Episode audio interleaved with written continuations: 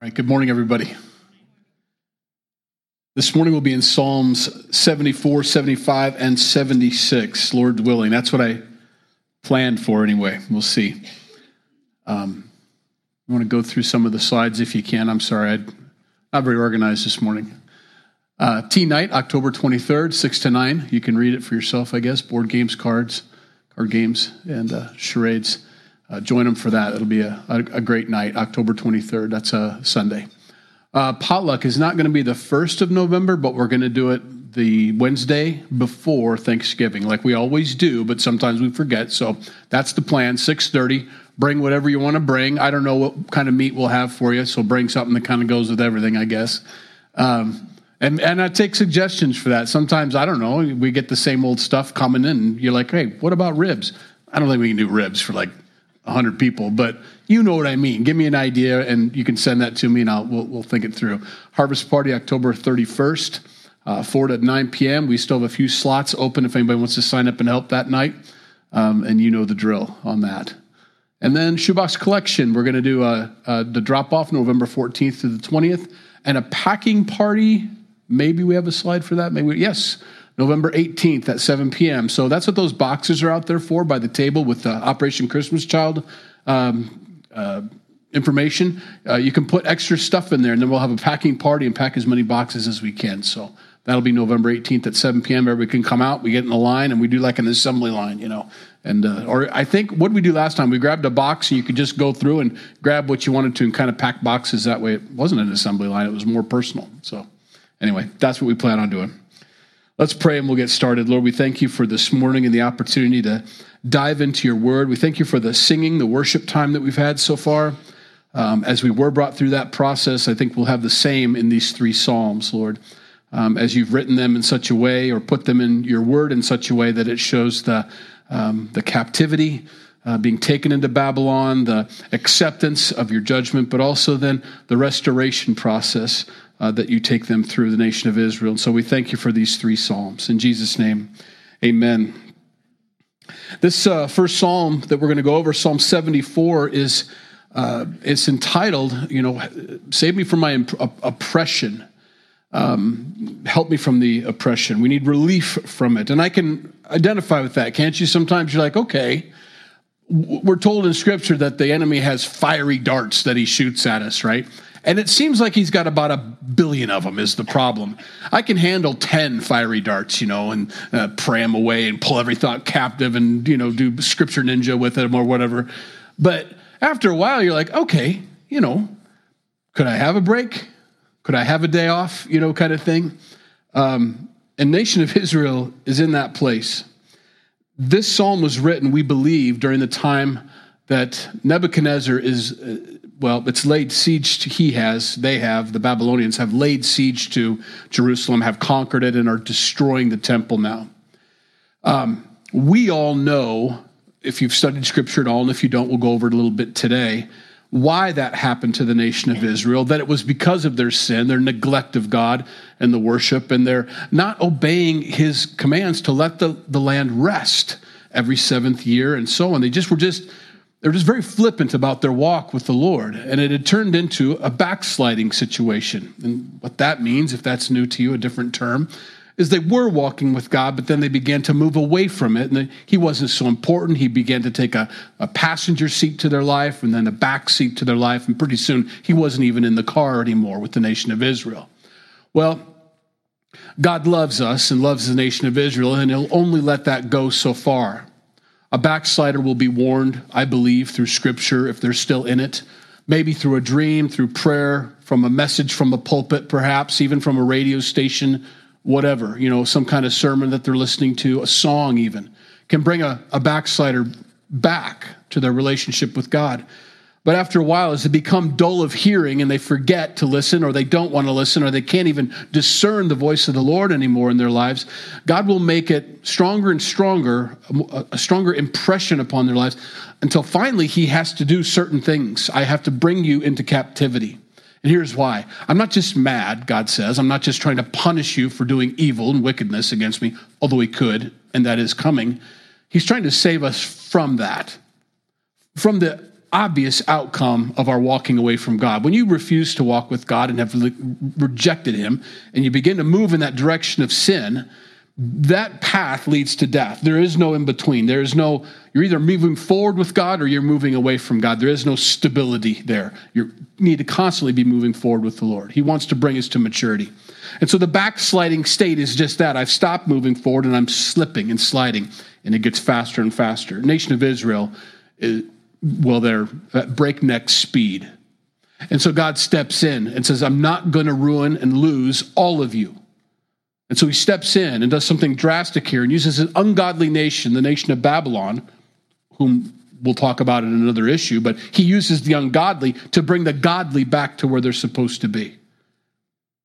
That's happened to me in my life several times. Several times, God's tried to get a hold of me, um, trying to get me saved, trying to recognize the fact that He even exists and that He loves me.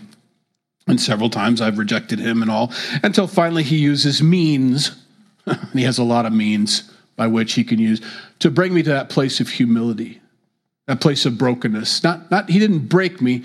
He just said, This is where you're headed, and I'm going to put you here temporarily so that you can feel the heat. And then he gets me out of the fire and says, Do you want to go back there ever again? Well, of course not. I don't want to go back there ever again. Good. Then stay close to me because away from me is that. You know. Well, the nation of Israel is in that place in these Psalms, you've got, you have three groups of people. You have believers, they're the ones writing the psalm. You don't have, they're not, everybody's not gone. Not everybody's away from the Lord. There's always a remnant left in Israel. And so you have these people that are sort of caught up in the wake of the evil generation around them. And a lot of us can identify with that at times. You can feel the oppression coming from poor decisions other people have made, right? And it comes upon you. And so those are the believers, and those are the ones writing the song. Then there's the unbelievers, and they don't know what's going on. All they know is we weren't able to touch Israel before, but now as Babylon, Nebuchadnezzar is able to touch Israel. We could never get close to them. Their God was too strong, he's too powerful, but all of a sudden, hey, we're in. How did this happen? Nebuchadnezzar for a while there, we get the sense that he becomes a believer and kind of understands that God is the God of all gods. And, you know, you get that sense in Daniel and, and all. But then he gets to that place where he's like, you know what? Maybe it was me after all. Maybe it was my brilliant tactics that actually crushed this God of Israel. And it was me. And so he makes this big, you know, golden statue of himself and all. And it's me and it's me and it's me. And God says, you know, it wasn't you. Puts him in a field, takes his mind from him, puts Nebuchadnezzar king of Babylon in a field for months at a time until his hair was all gone. He acted like a wild beast and animal because God just said, I'm going to take your sanity for a little bit. Just so you understand that I can, first of all, and that it wasn't you, that I allowed you. And then he gave his sanity back, and there was humility, and then there's some brokenness and more to the story. So you've got those unbelievers that are in this story, and then you've got the backsliders, which is what the story's about. It's all about the backsliders. God is concerned for those that used to walk with God and are no longer walking with God, and He loves them too much to not say something about it or do something about it. And many of us as parents understand what that's like, right? You know. You know you have to say something. You want to do something. You want to step in. You intervene. You, you care too much to just say, you know what, go live your life the way you want to live it. Now, some of you grew up with maybe parents that didn't care so much and let you. They didn't step in. They weren't annoying, annoying, and a, and a nag. You know, as a parent, you're called to be annoying. you're called to be a nag. We don't have to be friends, but I am going to be your parent. I'm going to be your dad. I'm going to be your mom. And that's the important relationship. Friends are great if we can have it, but otherwise, it's going to be dad and mom. And I'm going to say what I need to say and do what I need to do. Very important. Um, to never forsake the parenthood for friendship. And our God is our Father. We love Jesus and we talk about the friendship we have with him and that he's closer than a brother and all these things about that that almost make it, well, we are, we're chummy with him, which is great. And he wants that. But make no mistake about it, the Father is preeminent in our lives. And when he needs to step in and say something to us, he will. And he does that for the nation of Israel. That's where we are in these Psalms verse 1. That was a lot of setup. verse 1. Oh God, why have you cast us off forever? Why, why does your anger smoke against the sheep of your pasture? Remember your congregation, which you have purchased of old, the tribe of your inheritance, which you have redeemed, this Mount Zion, where you have dwelt. Lift up your feet to the perpetual desolations. The enemy has damaged everything in the sanctuary. Your enemies roar in the midst of your meeting place. They set up their banners for signs. They seem like men who lift up axes among the thick trees, and now they break down its carved work all at once with axes and hammers. They have set fire to your sanctuary. They have defiled the dwelling place of your name to the ground. They said in their hearts, Let us destroy them altogether. They have burned up all the meeting places of God in the land. He's broken. He's heartbroken. God, how could you let this happen? In a sense, why don't you step in? And he says the word, it's really not appropriate for God, but remember. Well, he hasn't forgotten. And the, and the writer here, I think, comes to that conclusion, but has to start off with I can't believe what I'm seeing, experiencing in my life. You know, um, I never thought in the world I'd see the enemy, an enemy of yours, God, coming into your sanctuary, into your holy places, and chopping down all these beautiful carved images in the temple. And burning it and lighting it up and ruining all that. This is your worship center. This is your place. You know, all of a sudden he's he's saying, God, they're wrecking your house, you know. And now God doesn't say anything, and I don't want to speak on behalf of God, but I I can't help but think at times that God looks at these people and says, It hasn't been my house for a long time. That's exactly what he said. And I, I, say that because I have precedence. In Scripture, Jesus says, I'm leaving your house to you desolate. God hasn't been welcome in this place for a very long time. This has been a dead worship place. I haven't been present. You haven't even noticed I've been gone, basically. And that's what's happened to the nation of Israel. They were going through the motions. They were doing the sacrifices. They were the priests and animals and lots of blood flying everywhere and lots of washing and lots of pride and, you know. But God says, I'm not even a part of it anymore. I'm not even a consideration. So for them to burn down these places, I wasn't using them anyway, is the idea. And so this writer here probably shows up at church, basically, with a true heart to worship, one of the few, the remnant. As he sees everybody else kind of coming up with their lamb, saying, I know it's got a blind eye, but hey, can you look the other way? and just sacrifice it anyway. It's not perfect, but that'll be okay, won't it, priest? You know, sure, sure, sure, sure. Anytime, anytime, Bob. You know, but then you've got the real guy coming up saying, I'm offering up the best of my lamb. I'm giving you everything I've got. I'm, I'm declaring my sin before you. I'm passing my sins upon the animal. And, and, the, and the priest is like, yeah, yeah, yeah, you know, and going through them, doing its thing. There's a remnant there. And so the writer here is like, what is happening? And I think the writer understands eventually. I'm caught up. This, this remnant, this person, this true believer is caught up in the wake of most of Israel being backslidden. He's not, but most of Israel is. And there's nothing you can do. It isn't fair, is it? I mean, it doesn't feel fair. It's like, I don't think that. I think about our country. If my people who are called by my name will humble themselves and pray, and I'm like, I've been doing that for decades.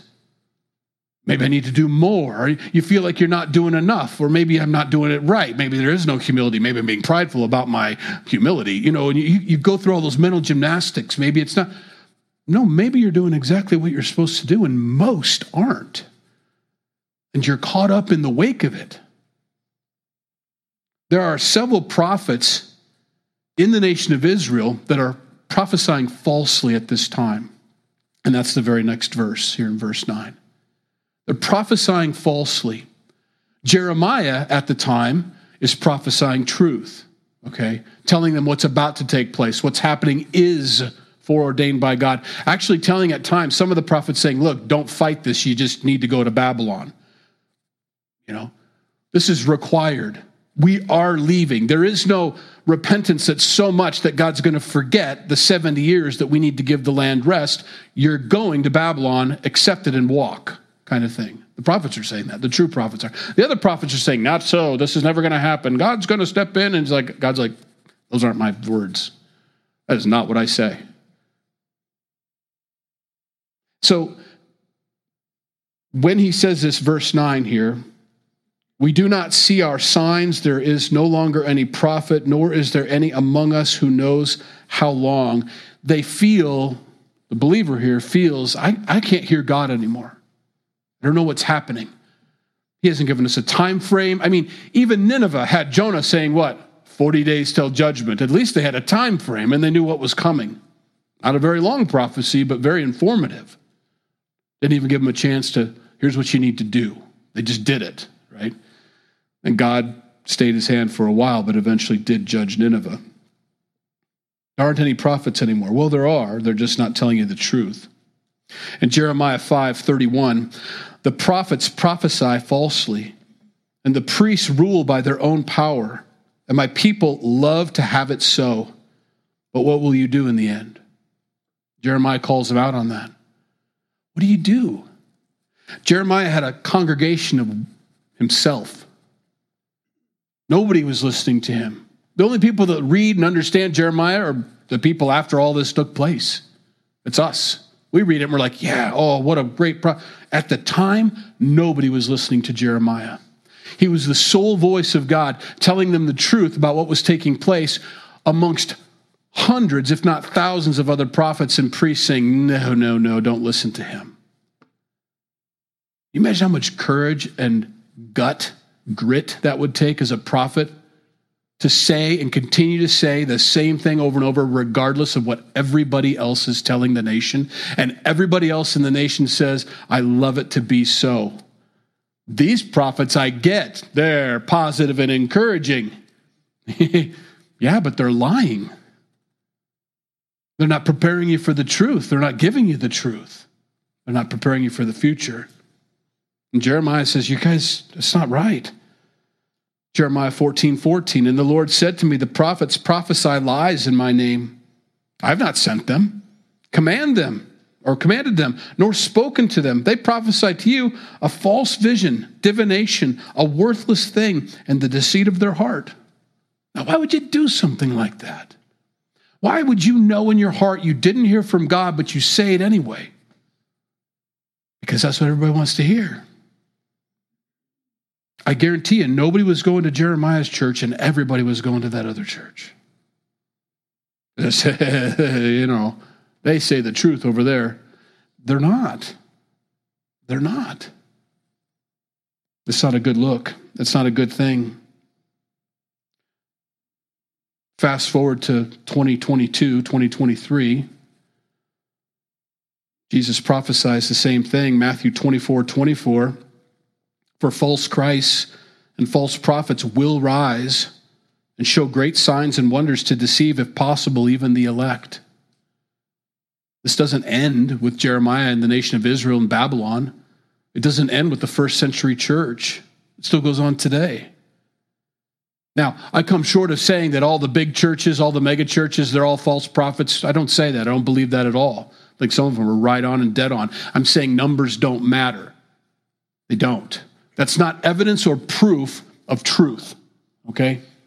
Too many examples of false prophets with megachurches. We have a lot of examples of good prophets, true pastors who love their flock and love God, who have megachurches too. So it's not about the numbers, but it is about the message. What are they saying? Is it contrary to Scripture? Is it right on? Needs to be. Jesus says you need to watch out for these false Christs and false prophets. The only way we get duped by a false Christ or a false prophet is if they tell us something that's untrue that we want to hear. I have to want to hear the truth. People have to want to hear the truth in order to receive the truth. If they don't want to hear it, they will find someone that won't tell it to them. Does that make sense? Too many times we look for counselors in our lives that, well, they don't give us counsel, they give us agreement or affirmation in our sin, in what we're doing. And that's not helpful, nor is it loving, but it is popular. It's popular. 2 Peter chapter 2 verse 1 but there were also false prophets among the people even as there will be false teachers among you who will secretly bring in destructive heresies even denying the Lord who bought them and bring on themselves swift destruction who would go to a church where they deny Jesus Christ as being God come in the flesh? Right? I'd never have understood that. Do you not understand what Christianity is? And it's like you almost want to just print it out and put it in newspapers. Look, call yourself a Christian or don't. I'm not here to evangelize necessarily. I'm just here to give you a definition of what Christian means. And now, based off of that definition from Scripture, now evaluate your walk in your life. And then call yourself what you need to call yourself. Quit calling yourself a Christian when you're by definition not.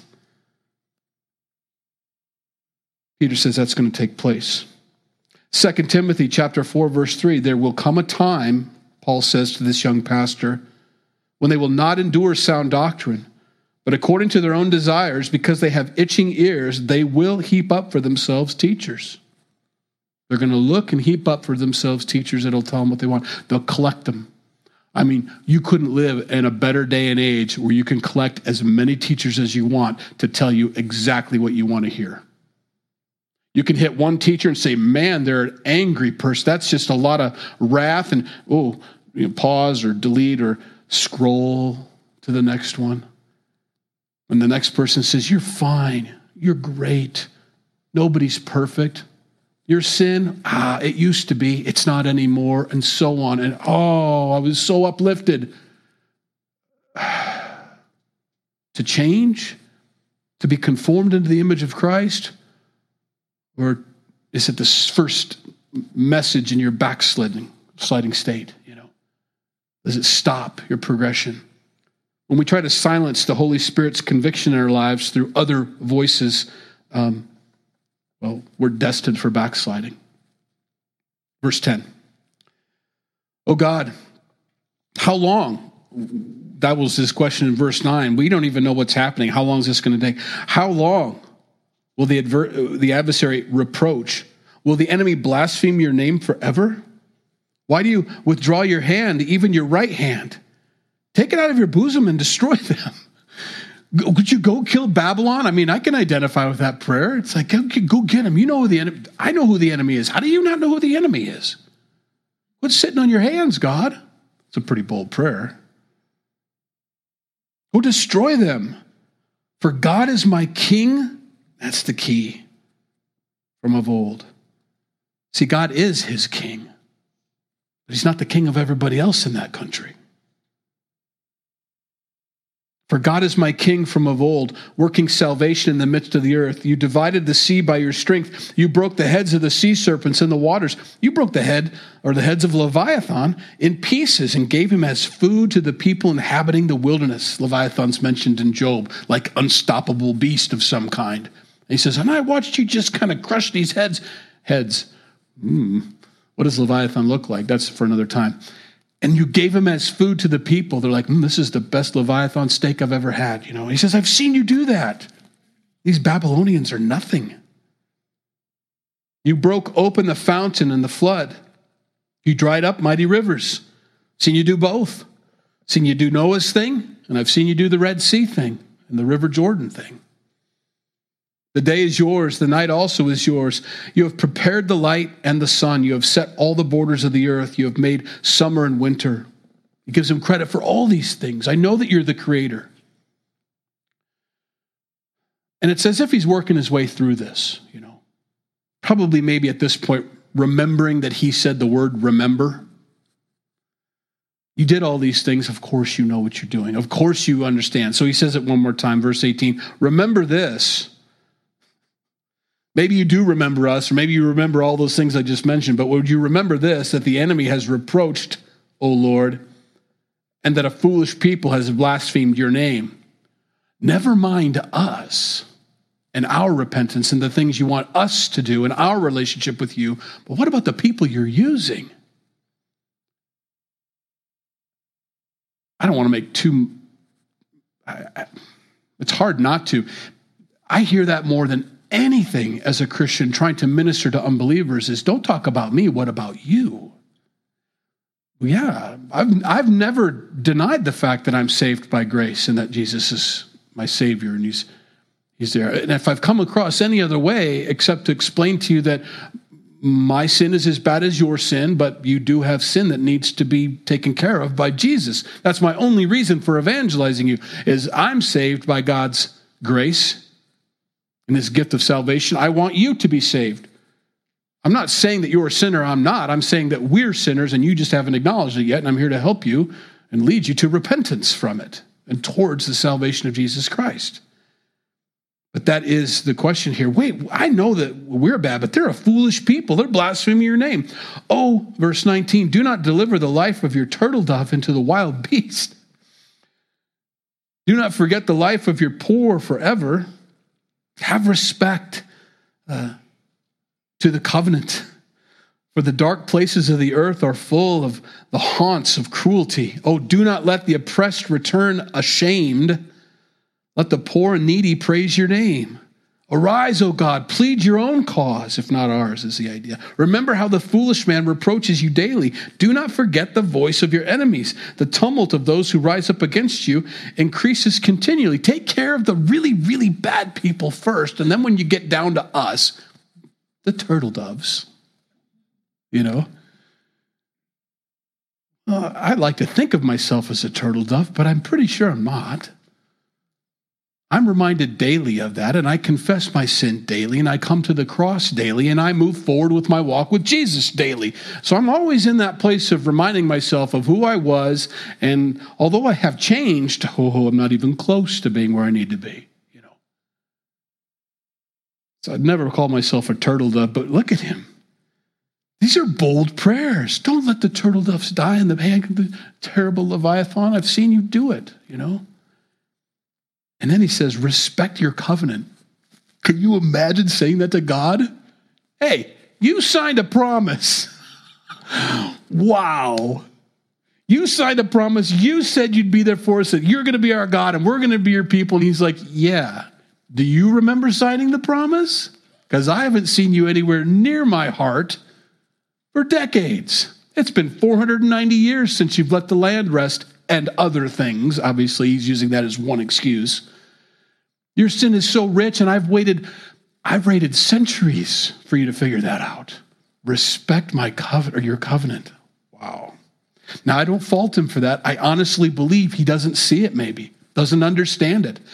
Maybe he didn't hear Jeremiah. I don't know what happened where he gets to the place where he can write something like this. I don't fault him because I've been in those places too. I look and I'm like, now why is this all happening? I mean, we're we're doing this, we're doing we're doing everything right. It, no, there's more going on here, JD. Look, dig a little deeper, you know, look a little further, pray a little harder. Let me speak to you instead of just coming to this conclusion based on your horizontal view of the world. Let me show you my perspective here. Oh, you're doing something. I get it, you know. Psalm 75. Now, this is almost an acceptance because it's titled Thanksgiving for God's Righteous Judgment. In other words, what you're doing isn't a mistake or because you haven't remembered, but it's justified. We give thanks to you, O God. We give thanks for your wondrous works declare that your name is near. The very fact that we can see you chastising us shows us that you care and shows us that you're there. That's very important. Peter tries to bring that up to us too. Look, don't if you're being chastised by the Lord, John does too. If you're being chastened by the Lord, that's a good thing. That means you're his kid.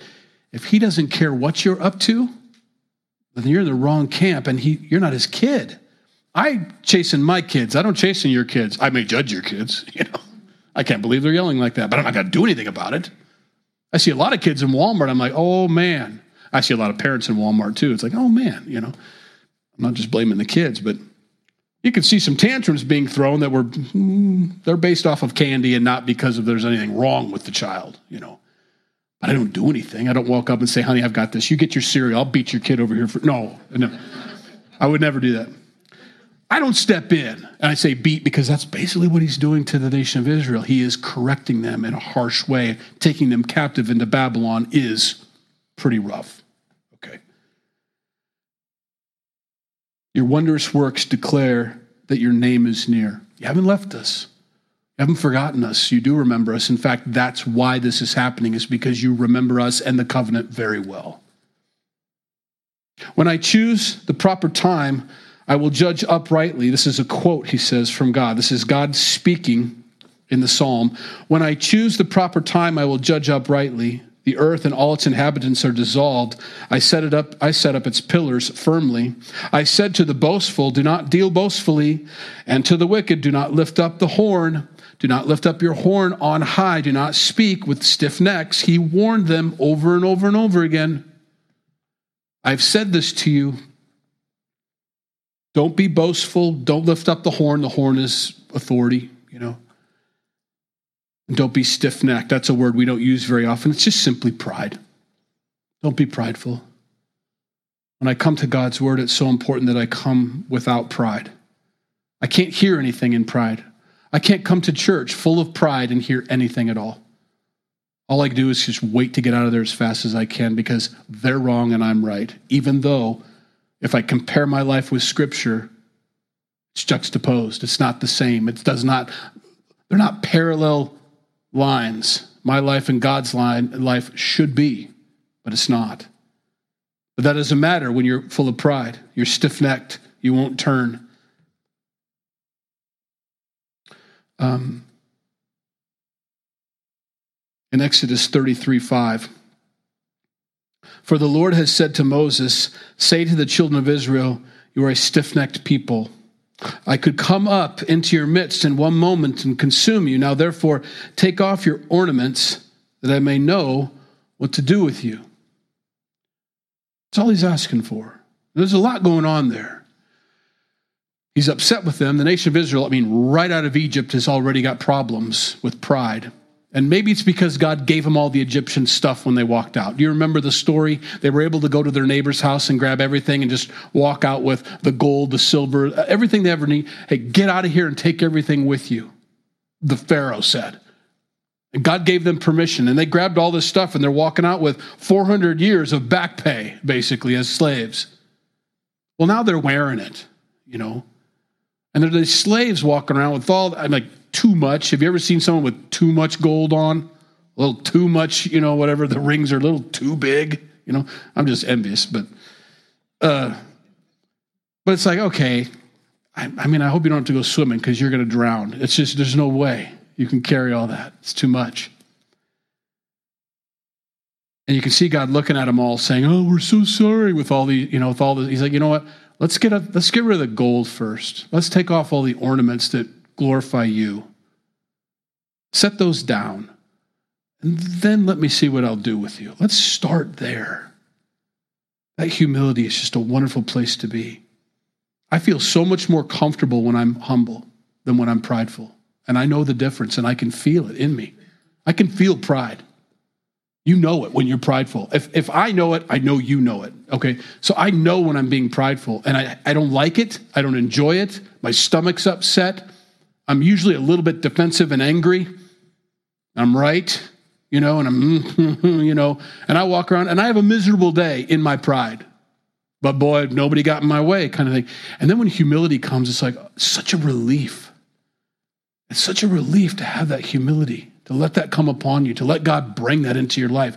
You're like, oh man. And when you finally walk up to your kid or to your wife or to whoever it is and say, you know what? I don't know why I said all that stuff. I don't know why I acted like that. I mean, I do. It was prideful and horrible. And you begin that repentance and that, forget, uh, you know, uh, uh, asking for forgiveness and, and, and all to that person. And you can see the whole thing just melt away, all that anxiety and it's all gone. And humility, humility is just a beautiful place to live, to just walk in that.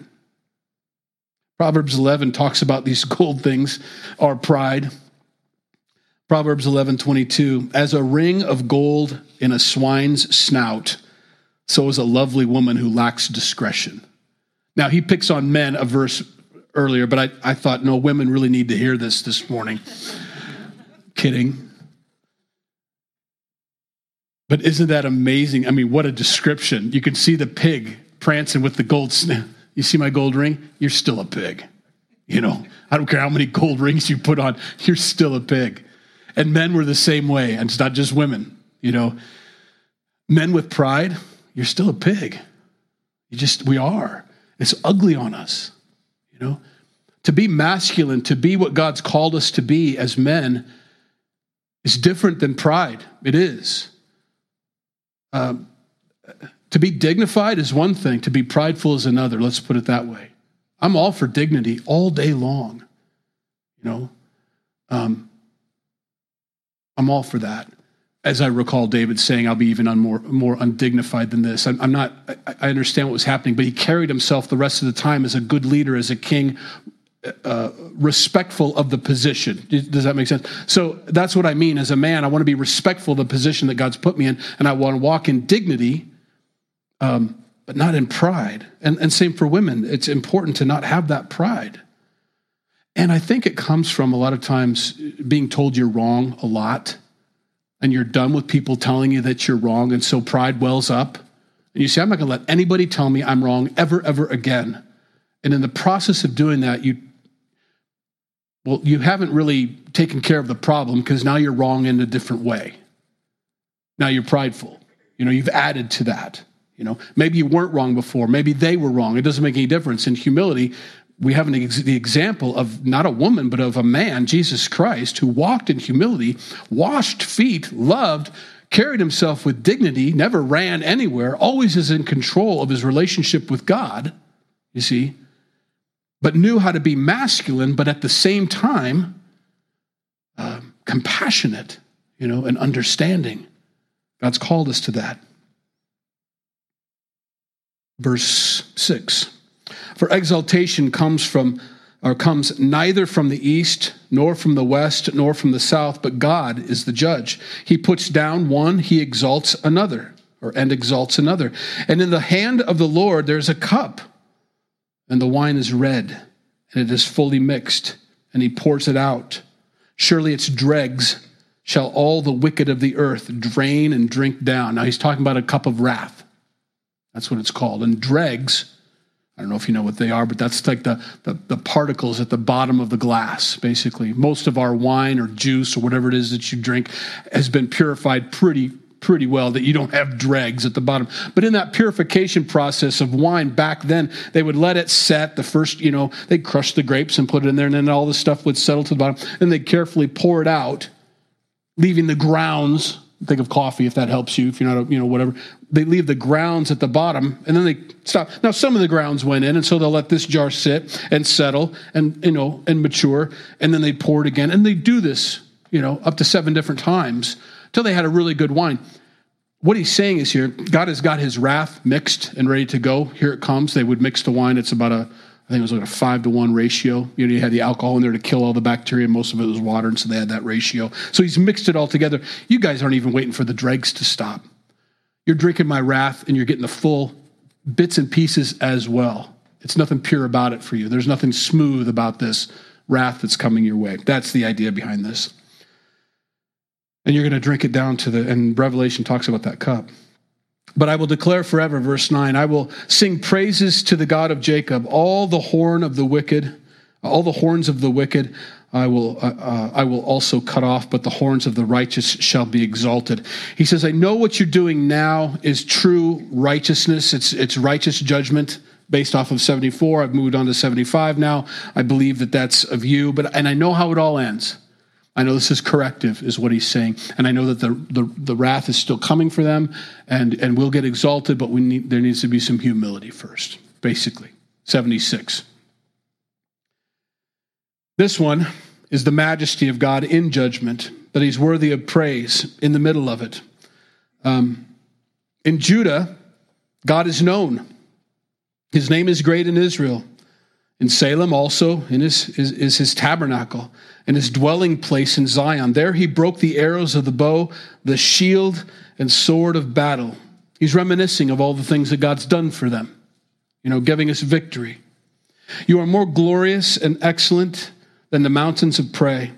The stout hearted were plundered, they have sunk into their sleep, and none of the mighty men have found the use of their hands. At your rebuke, O God of Jacob, both the chariot and horse were cast into the dead sleep, um, into a dead sleep, is what he says. What the, you can see him taking it to the next level. I see what you're doing here. It isn't about Israel, the name, it's about the condition of the heart for Egypt or Israel. And it's the unrighteousness in either that's being judged. That's all he's saying. Okay, I can see that now, he says. I know that you'll exalt us when we become uh, humble. I know that the pride must fall, and I'm seeing what you're doing here. I know that you're well known in our country. I know that we worship you and that we have houses of worship, and we haven't been doing that for a long time. And I see what you're doing. You're judging us like you judged the chariots. It's happening in our country. Not because you've forgotten us, but because we've forgotten you, is the idea. Verse 7 You yourself are to be feared. It does bring fear when you know you don't have a blank check with God like this. It's important to know. Wait a minute. Wait a minute. The grace of God covers up all of our sin, all of it. Of course it does. Of course it does. But we can walk away from that. We can leave that. We can put Jesus in the rearview mirror. And if you think he's going to leave you alone as a believer, backsliding, you've got another thing coming. He is going to come. He's going to do whatever he has to do because he's concerned about eternity. He's concerned about your soul. Just like Paul writing in 1 Corinthians, deliver such a one to Satan for the destruction of their flesh, that their soul may be saved. He wants that for us as well. I'm not willing to let you go down this path to the point where you deny me as your Lord and Savior and walk away from me. I'm going to stop you before you get to that point of unbelief. So I know that. You yourself are to be feared. And who may stand in your presence when once you are angry? You caused judgment to be heard from heaven. The earth feared and was still when God arose to judgment to deliver all the oppressed of the earth. Surely the wrath of man shall praise you. With the remainder of wrath, you shall gird yourself. Make vows to the Lord. So this is, we see what you're doing. You're still enthroned. You're still worthy to be praised. Now back to us. And so he begins to sing the song to the people in the crowd. Surely the wrath of man, okay, verse 11, make vows to the Lord your God and pay them. Let all who are around him bring presents to him who ought to be feared. He shall cut off the spirit of princes. He is awesome to the kings of the earth. The kings of the earth need to know how high the King of Kings is. He's not a peer, he's high and lifted up and in authority. All right, let's pray. Lord, we thank you for your word this morning. It is encouraging. Um, when we feel your correction, when we feel your conviction, it's encouraging when we're doing it right because you tell us then too. We love all of it. The, the constant communication with us from you to us and from us to you is just what's worth everything for us. And that's what the first psalmist says. It, it, we don't hear from you. That's worse than anything. We don't want to just hear good news, we want to hear all of it. So, God, we thank you for your word, that we get encouraged when encouragement is due, we get correction when correction is due. You're just a very, very good father, and you're raising your children well. We appreciate that, and we give you glory, whether we're being corrected or whether we're being encouraged in what we're doing. We want them both because you're looking out for us. You love us. You want us to be, well, the best. And we want to be that, Lord. So thank you for your word this morning. We receive it with gladness, and we apply it to our lives. We do have fear of you, and we have a love for you as well. Thank you for, for both. In Jesus' name we pray. Amen. If you need prayer before you go, please come up. Be glad to pray with you. Otherwise, have a, a great next week.